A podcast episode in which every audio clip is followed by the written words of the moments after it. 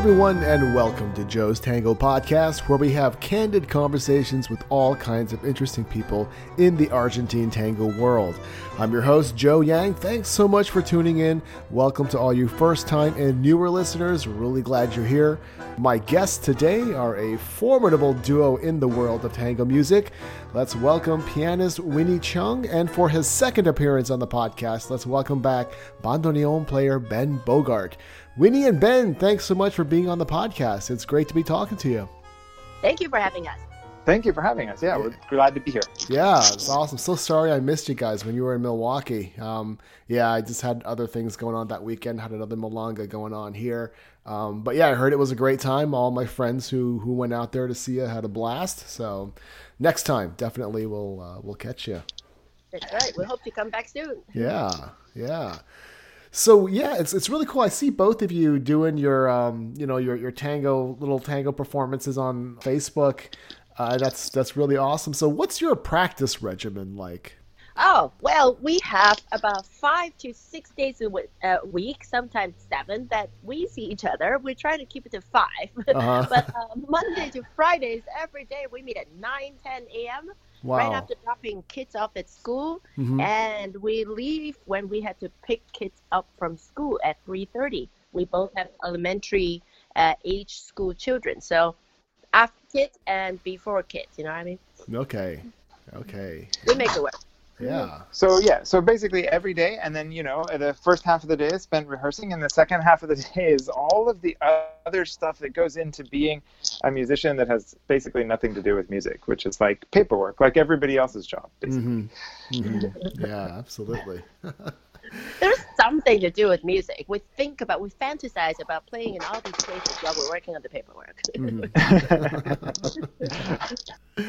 yeah. So, Winnie, uh, how did you get into tango music? I found it through the dance first. Um, I I was looking for flamenco, oh. and I was in Portland, Oregon, mm-hmm. and they said no, there's no flamenco here, but there's a five dollar tango class downstairs in the yoga studio with Adam Cornett. Mm-hmm. Would you like to go? I was like, five bucks, I'm in. Husband, come with me. So I dragged my poor musician husband. Mm-hmm. Two of us, two clumsy musicians, we showed up in the yoga studio mm-hmm. and we did the dinosaur tango thing. You know, we hold, we held arms, and then we were like, ooh, this is nice. Mm-hmm. and uh, by day two, we are already on the floor at uh, Norse Hall mm-hmm. in Portland, clogging the floor, of course, because that was our day two uh, on the dance floor but we saw about a hundred some people dancing in Norse Hall, and so that that was quite an experience. And mm-hmm. I didn't find music until a year later. Ah, because you have you already have a really extensive background in music. You have your doctorate in composition from the Eastman School of, of Music. So, what was your impression of tango music when you heard it? When I first heard it, I was like, ooh, this is popular music. This is the forbidden stuff at school. Oh. We don't study oh. popular music at school because it is, you know, tabooed. We study, you know, high end ivory tower music. So we never studied tango. Mm-hmm. And I heard it through um, Adam's little boombox. It was very scratchy, old stuff. Uh-huh. And I liked it. I liked the, actually, I liked the scratchiness of it 1st mm-hmm. I like mm. the scratch. I, I like the fact that it took me to someplace else. Yeah. I, I have to admit that was before I heard how cool the chords are, mm-hmm. for example. Mm-hmm. it wasn't a musical geek moment. It was a an atmospheric and experiential moment. Mm-hmm. Yeah, so Ben, I know uh, you were back here on episode 11, I believe. Um, but yeah, for those out there who, who don't know of you or who haven't heard that episode yet, how did you get into tango music? I was, well, I mean, I was a musician uh, prior to prior to tango, like like Winnie was, um, and then I somehow ended up co-running a dance school in Rhode Island with several other people, uh, in, including uh, Twee Bogart, who's now my wife, and, mm-hmm. and some other people. And while I was there, uh, Richard Calibro, who's a dancer there, uh, put a bandoneon on my lap and uh, said, "Hey, play with this for a little bit." And after I did, mm-hmm. uh, I went home that night and bought a bandoneon, and it's kind of been wow. that's been the direction ever since. Yeah, yeah. So when you were just kind of goofing around with it, what was your impression of that instrument? You know, I, I, had heard it obviously a lot. I was traveling around a lot as a DJ at that point in time, so I was really familiar with its sound already. But mm-hmm. the experience of playing it is is really different. So I, I was living sort of half as a saxophone uh, player mm-hmm. and half as a dance teacher DJ. And so the the bandoneon has the wind, it has the reeds, it has the, the wind, it has the lungs, and it breathes mm-hmm. uh, like a saxophone or like a human but it has keyboards, so you can you know play, play different notes at the same time, and you can shape all of those notes because of the air.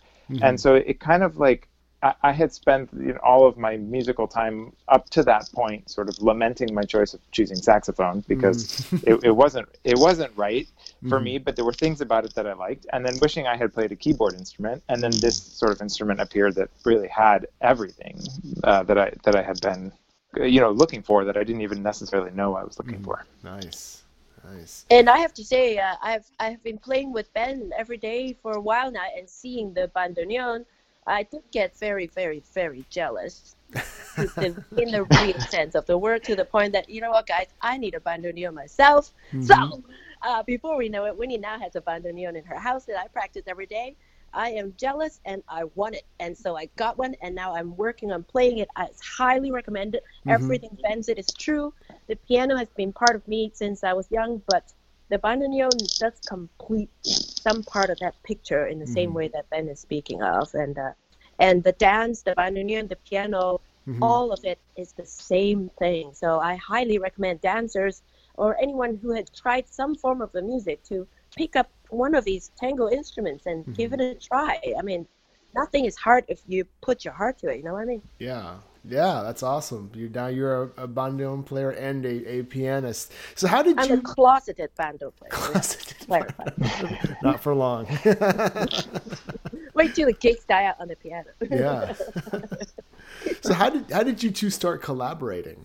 Well, we started in the Tanguero workshop, which is running its seventh annual season this year in Toronto in July. Highly recommended again for anyone who's got any musical inclination. That workshop was run by Cuarteto Tanguero at that time. Ben and three other guys are in it. I was not part of it. They ran it right here in my hometown in Bloomington, Indiana. Mm-hmm. And so uh, the pianist Danny Inamorato, a mm-hmm. wonderful mm-hmm. friend of ours, he says, Winnie, get back on the bench here. You know, like stop being that stroller mom. Get back out on the field.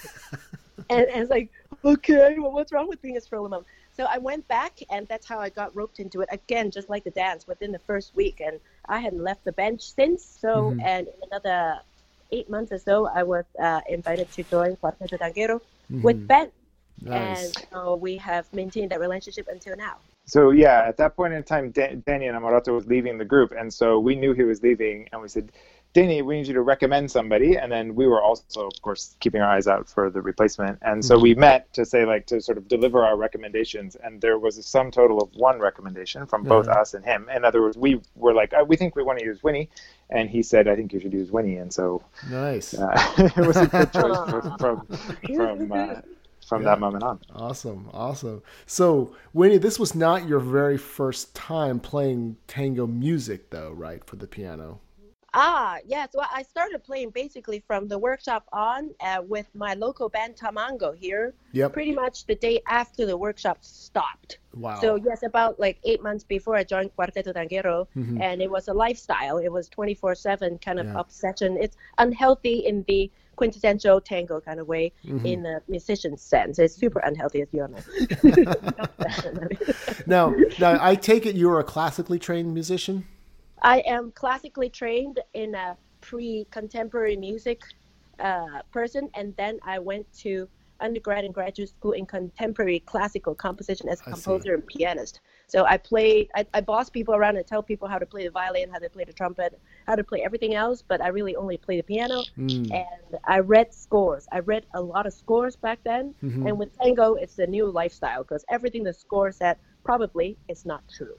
Okay. What was it like playing tango for the first time? It was electric. Mm-hmm. It was uh, it was simple but very very complicated. Mm-hmm. It was uh, distilled. It was uh, very clearly physical mm-hmm. for not just the musician but for the dancers and the connection between my hands and their feet mm-hmm. is direct. Yeah. It, it, does not need any justification. Like when I do things on my hands, you see that it does things to people's feet. Mm-hmm. That is really cool. Yeah. I mean, I don't get that in classical, uh, you know, concerts. Mm-hmm. Just don't. don't. Yeah. Yeah. yeah. that and uh, everything is on the fly. So you know, today you feel like you want to play it like this, mm-hmm. and you play it like this, mm-hmm. and then you triggered other people to also play it like this, and then mm-hmm. people dance it like this. You know, it, it's very real time and infectious. I like mm-hmm. it. Nice. Yeah, Ben, how about you? I think I remember you telling us before, but it's a great story. Why don't you tell you us the first time you uh, performed tango for for dancers? I wonder if I'll tell you the same one I told you last time. Okay. the one I remember right now being the first time. So I, you know, you heard this story about how I went and bought um, a bandoneon. Yeah. Um, that bandoneon came, it had lots of problems, and and sort of, you know, I got it fixed and uh, started learning whatever I could. And at that time, I had a regular standing. I think it was a Friday night milonga, and so what I decided to do is at the end of the milonga play a set of music by myself mm-hmm. on the bandoneon. Keep in mind, I'd been playing bandoneon for maybe a week or two at that point. wow. And I couldn't really play anything. So because we had this great community in Rhode Island, uh, everybody was just really excited. I showed up and sat down, and then everything I couldn't play, uh, they just kept dancing and they would sing all the parts that I messed up. So ah. I had all the, it was great. I had all the dancers. I was sitting in the middle of the room, all the dancers dancing around me, singing all of the stuff I couldn't play while I basically pretended to play the bandoneon. Mm-hmm. Um, it was fantastic. It was a great community uh, building moment. And from then on, that milonga I closed every night for the next couple of years with, mm-hmm. with the bandoneon. Yeah. Nice, nice. So yeah, another another thing I wanted to ask you both. Uh, we'll start with you, Winnie. So on your way to becoming a tango musician, what were some mistakes you made, and how did you get past them? Ah, for I'll start from the geek side. The okay. geek side, I, I'm trained and raised as a geek musician. The score is our truth. You know, I wouldn't say the other way, but the score is our truth. What the score says has to be obeyed to the note, to the dot and that was the biggest hurdle to overcome. Mm-hmm. I mean, I've been told from day one that that is not true. You know, like they just slap the score together, but it was really hard to not obey the score, but to trust your intuition. Mm-hmm. And uh, up to this day, it is still a hurdle to overcome because where is the real tango? You know, mm-hmm. who has the real tango? Who owns it? Who owns it? You know, if mm-hmm. you're Chinese, can you play tango? If you're American, can you dance tango? Mm-hmm. There are these questions floating around for years. Mm-hmm. And uh, I think tango is not forgiving, it is just inclusive. Mm-hmm. Tango is inclusive, is that you do it, it's yours. Mm-hmm. If you participate in it, it's yours. So the score is not the tango. Mm-hmm. This the score helps you to find your tango. So that is, I, I think I am now very good at ignoring the score.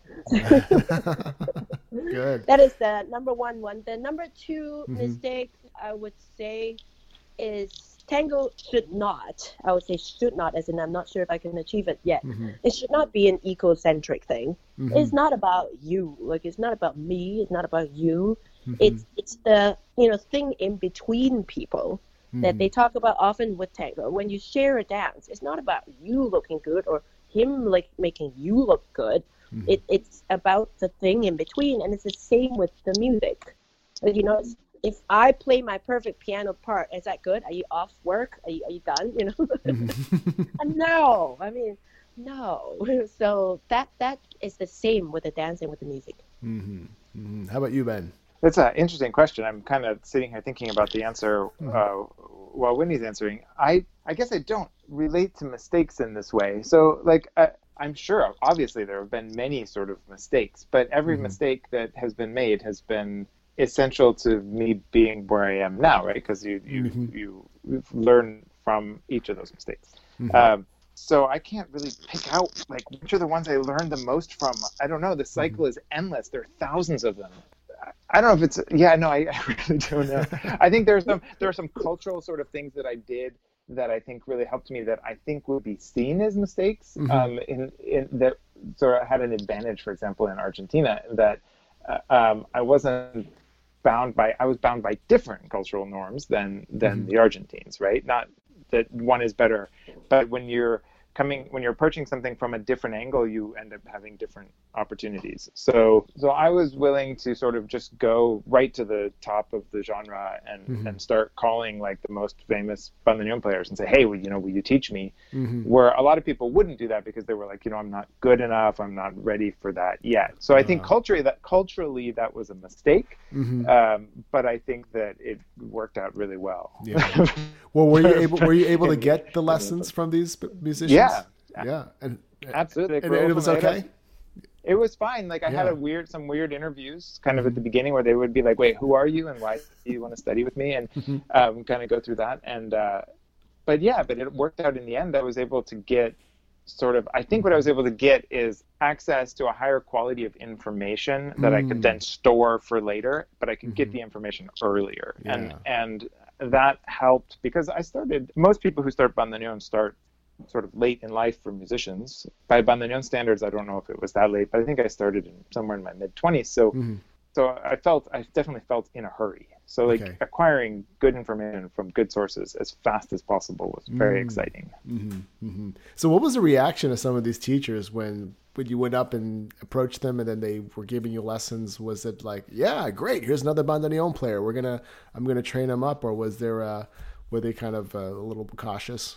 The the very first person I studied with in, in, in Buenos Aires was uh, Rodolfo Mederos, who was he played with Pugliese. Mm. Uh, he's famous for many other things. I, I, found him by riding in taxi cabs and asking taxi drivers who's the best bandoneon player because we came. I came from this world of tango dance, right? Mm-hmm. I was a mm-hmm. tango DJ. I didn't know who Rodolfo Mederos was, which is it was strange to say today, but like at that point in time, like it was not. It was squarely within the world of tango and music, mm-hmm. but totally not within like my little subset of that. Wow. And so these tang- these guys gave me his name. I looked in the white pages. I, uh, I I called him up and I was like, hey, you know, I'm I'm this guy Ben Bogart, and I want to you know I want to study with you bandoneon. And he's like, wait a minute, wait, what? Are you? Do you live here? And I was like, yeah. He's like, are you gonna stay? I was like, yeah. He said, okay, come to my house and we'll talk. Wow. And uh, I went over to his house and we had this long conversation, which in retrospect I believe was mostly about me not asking him about his rock career uh, which I didn't, so that was lucky. Okay. And and then also him sort of assessing whether he thought I was actually going to stick around. And and and he kind of said at the end of this like hour long meeting, he said, "Okay, you know, come back on Tuesday. Uh, we'll start learning." Mm-hmm. And so I don't think there was even a price set or anything. I was like, okay, and we came back, and, and that's that's where it all started. And then wow. other teachers, you know, along the way, once I'd been there a while, it was much easier because mm-hmm. I could mm-hmm. say I've been here for two years, um, and they would say, oh, okay, and then and then it was it was much easier to connect with other teachers I after see. that. Yeah. Well, that's great. You just called the guy up, and yeah, he uh, he responded. That's kind of cool. yeah, I mean, what other way is there? Right. Yeah. Yeah, funny. Yeah, Winnie, what you were saying earlier about about compositions. I grew up as a pianist as well. I, I you know studied. Ah. Yeah, I mean, growing up in an Asian family, it's like the law, right? So, ah. so, so yeah. And oh, Joe, you're gonna come to the workshop. well, it's just funny. Nice this is funny. You, you, made me remember something because I had this really wonderful piano teacher, but I would play like all of my um. I would always play like my Bach pieces like jazz, and she would it would kind of drive her crazy. She, and she wrote in the sheet music copy that I had, "It don't play this like jazz," but she was kind of laughing about it.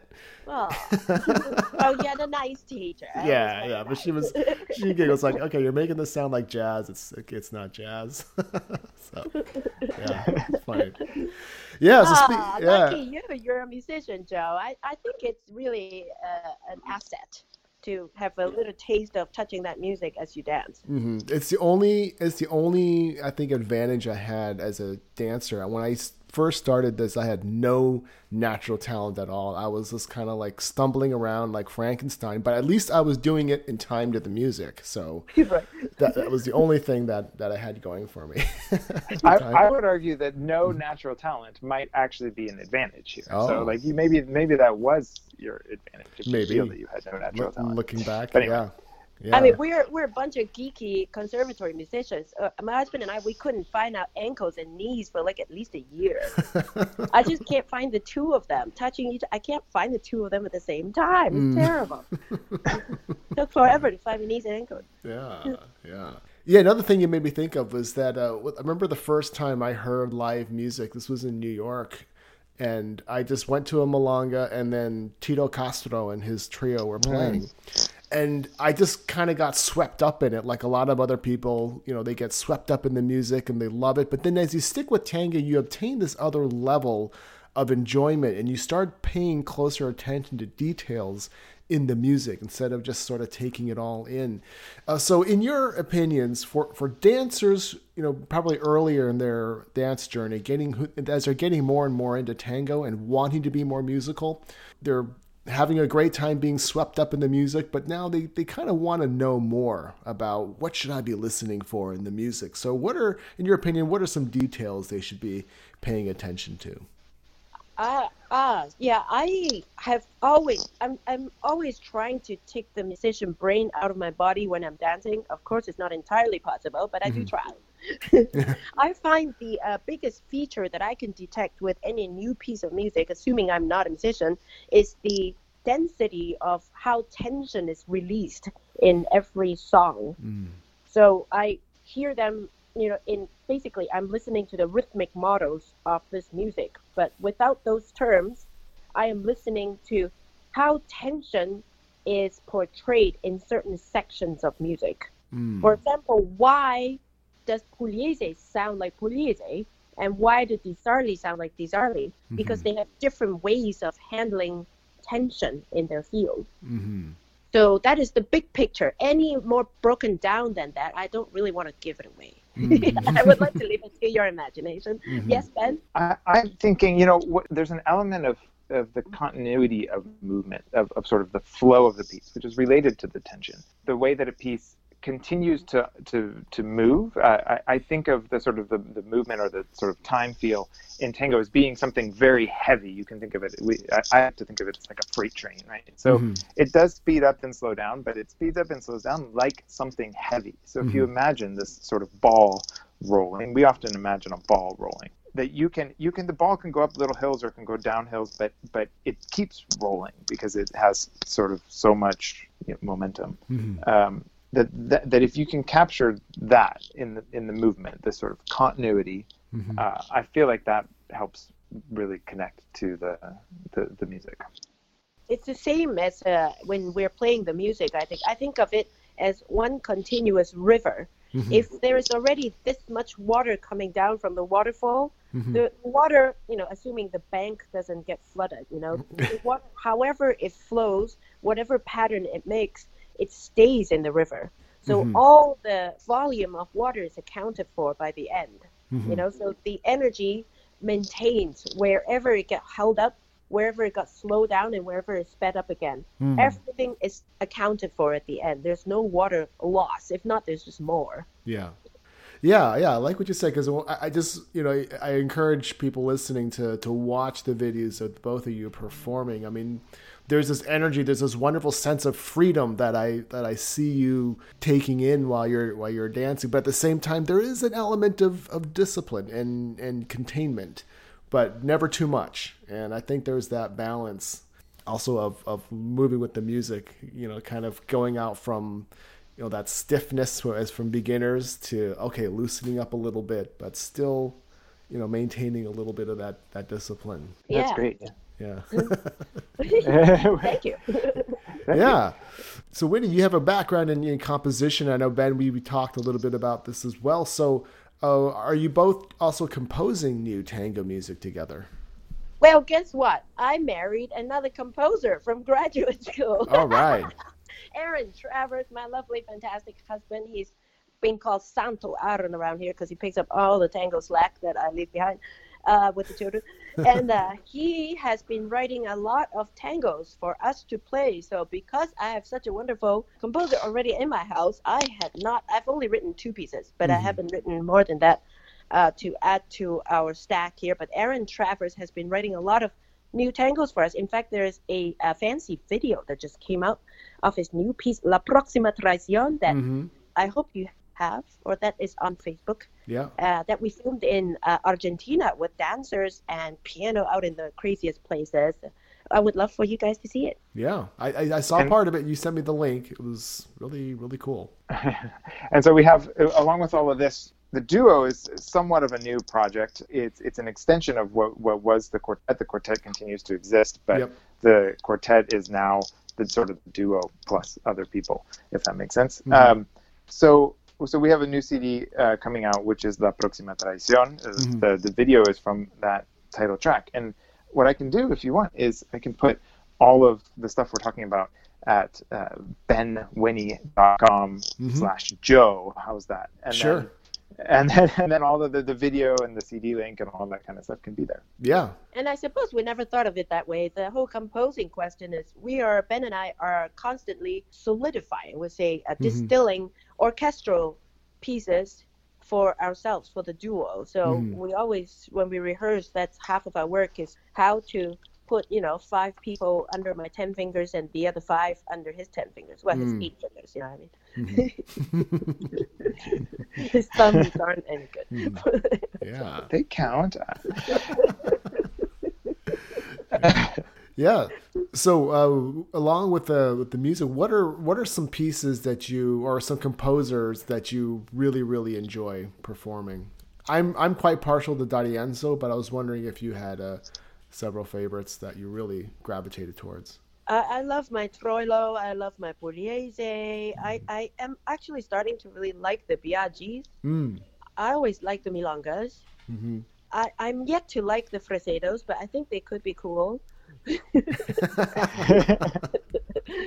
Passing up here. Mm-hmm. yeah, I, I, am very partial to the Troilo and the Pugliese. Okay. How about you, Ben?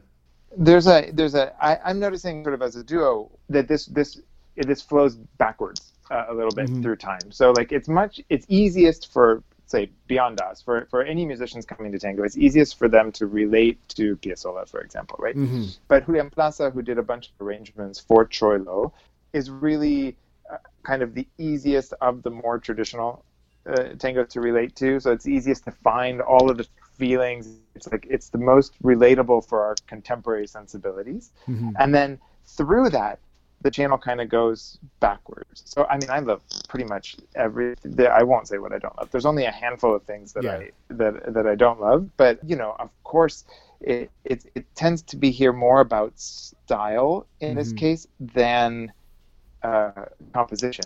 I mm-hmm. think because there, when we look through what we like playing, there's a lot of composers uh, that, that, get on the list, but we'll group them together kind of by style. So yeah, so like I'm enjoying Biagi more now too than I than I used to, but I used to also enjoy Biagi a lot when I started playing. So this is it's like a cycle, you know what I mean? It, yeah. it, it it's changing all the time. Mm-hmm. Mm-hmm.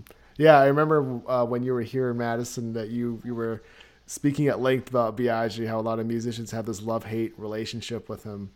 yeah, yes, we have. We still play uh, Belgica, which is my favorite song to play, or used to be. I, I don't know if it's my favorite. I had so many favorites, but mm-hmm. one of my favorite songs to play uh, live because you can hear the dancers cussing in the break. it's a very clever piece. It's a very, very clever piece. very Yeah, I once We're had a. I once had this really uh, this beginning student. He was he's a really serious about tango, loves it, and then he was trying to dance to Biagi. Then this one of these crazy changes came up, and he just went ah ah ah. was like, yeah, you, are listening. You're listening. So. I know exactly. The listening is the thing. It's it's mm-hmm. that's one of the things I like about Biagi. Is that he has inside jokes that don't alienate people, or they mm-hmm. do, I guess. If you're if you're too if you're too worried about being in, in the in crowd, it does alienate you. But if mm-hmm. you're a little bit relaxed, you can you can learn, you can become part of the inside crowd, or you can dance to it without being part of the inside crowd. You know what I mean? So there's something there that's a little bit deeper yeah. without being too heady. I mean, yeah. it's not crazy. The patterns are the same; they repeat in all the songs. He has mm-hmm. the same shtick over and over again. But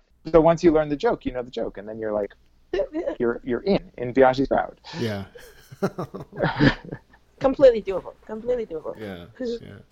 Yeah, it's funny. I find if, if there's a particular song I don't like, there's really never any rational reason um, for that. so, mm.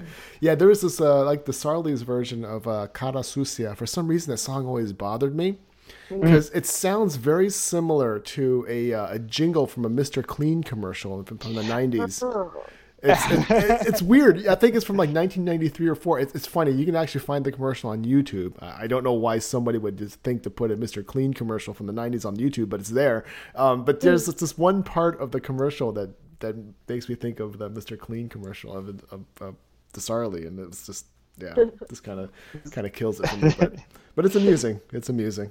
No, I mean that's true. That's a good point. Like I, you know, a, a, a lot of what people like and don't like is mm-hmm. based on you know personal experience and acquire acquired experience really so yeah. like, it could be anything like that yeah? and yeah and that has a lot to do with why people i think like or don't like uh, traditional golden age tango or why they like uh, traditional golden age tango when it's in a different context than the context they were introduced to it in which, which we find a lot or you know I, I, the, the, there's there's all of these elements that come together it's not just about the music it's mm. it's it's about the entire experience related to the music mm-hmm.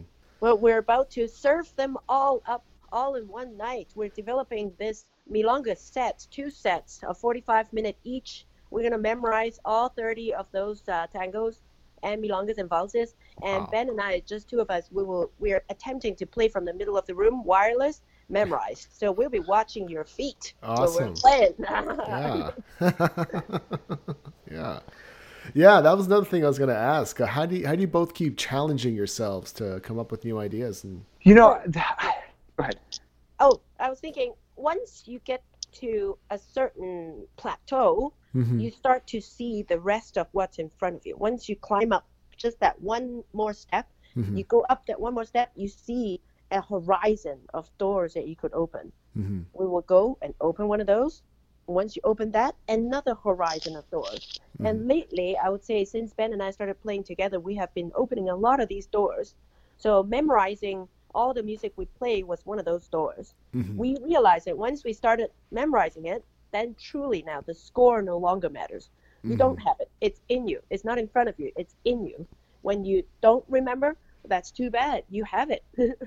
so you, you're starting to melt into it as opposed to trying to hold on to a raft or something yeah. you know so that just that opened up a huge horizon of possibilities like can we push the dancer's foot more with maybe this kind of articulation mm-hmm. or this kind of orchestration with just the two of us or if we reorganize the time, does does it change things mm-hmm. you know or so things like that that was uh, challenge and mm-hmm. we're still taking on that challenge once we've memorized 18 we want to memorize 30 when we memorize 30 we want to memorize 40 mm. you know mm. yes ben oh I, I keep having different ideas the the one thing that's really i think interesting about what winnie's saying in this connection with the dancers is it, it changes the relationship between the music okay so if you put on a cd you play the cd the cd goes from the beginning to the end mm. or whatever the song goes from the beginning to the end uh, in the time it was recorded or whatever however it was transferred to the the cd as it is and everybody has it memorized. And so you're dancing to something that is fixed, right? It doesn't mm-hmm. breathe anymore, even though you can still feel the breath in the recording. It, it, the entirety of the responsibilities for the relationship, the sort of lead follow or connection relationship between those musicians and the people who are dancing is on the dancers because mm-hmm.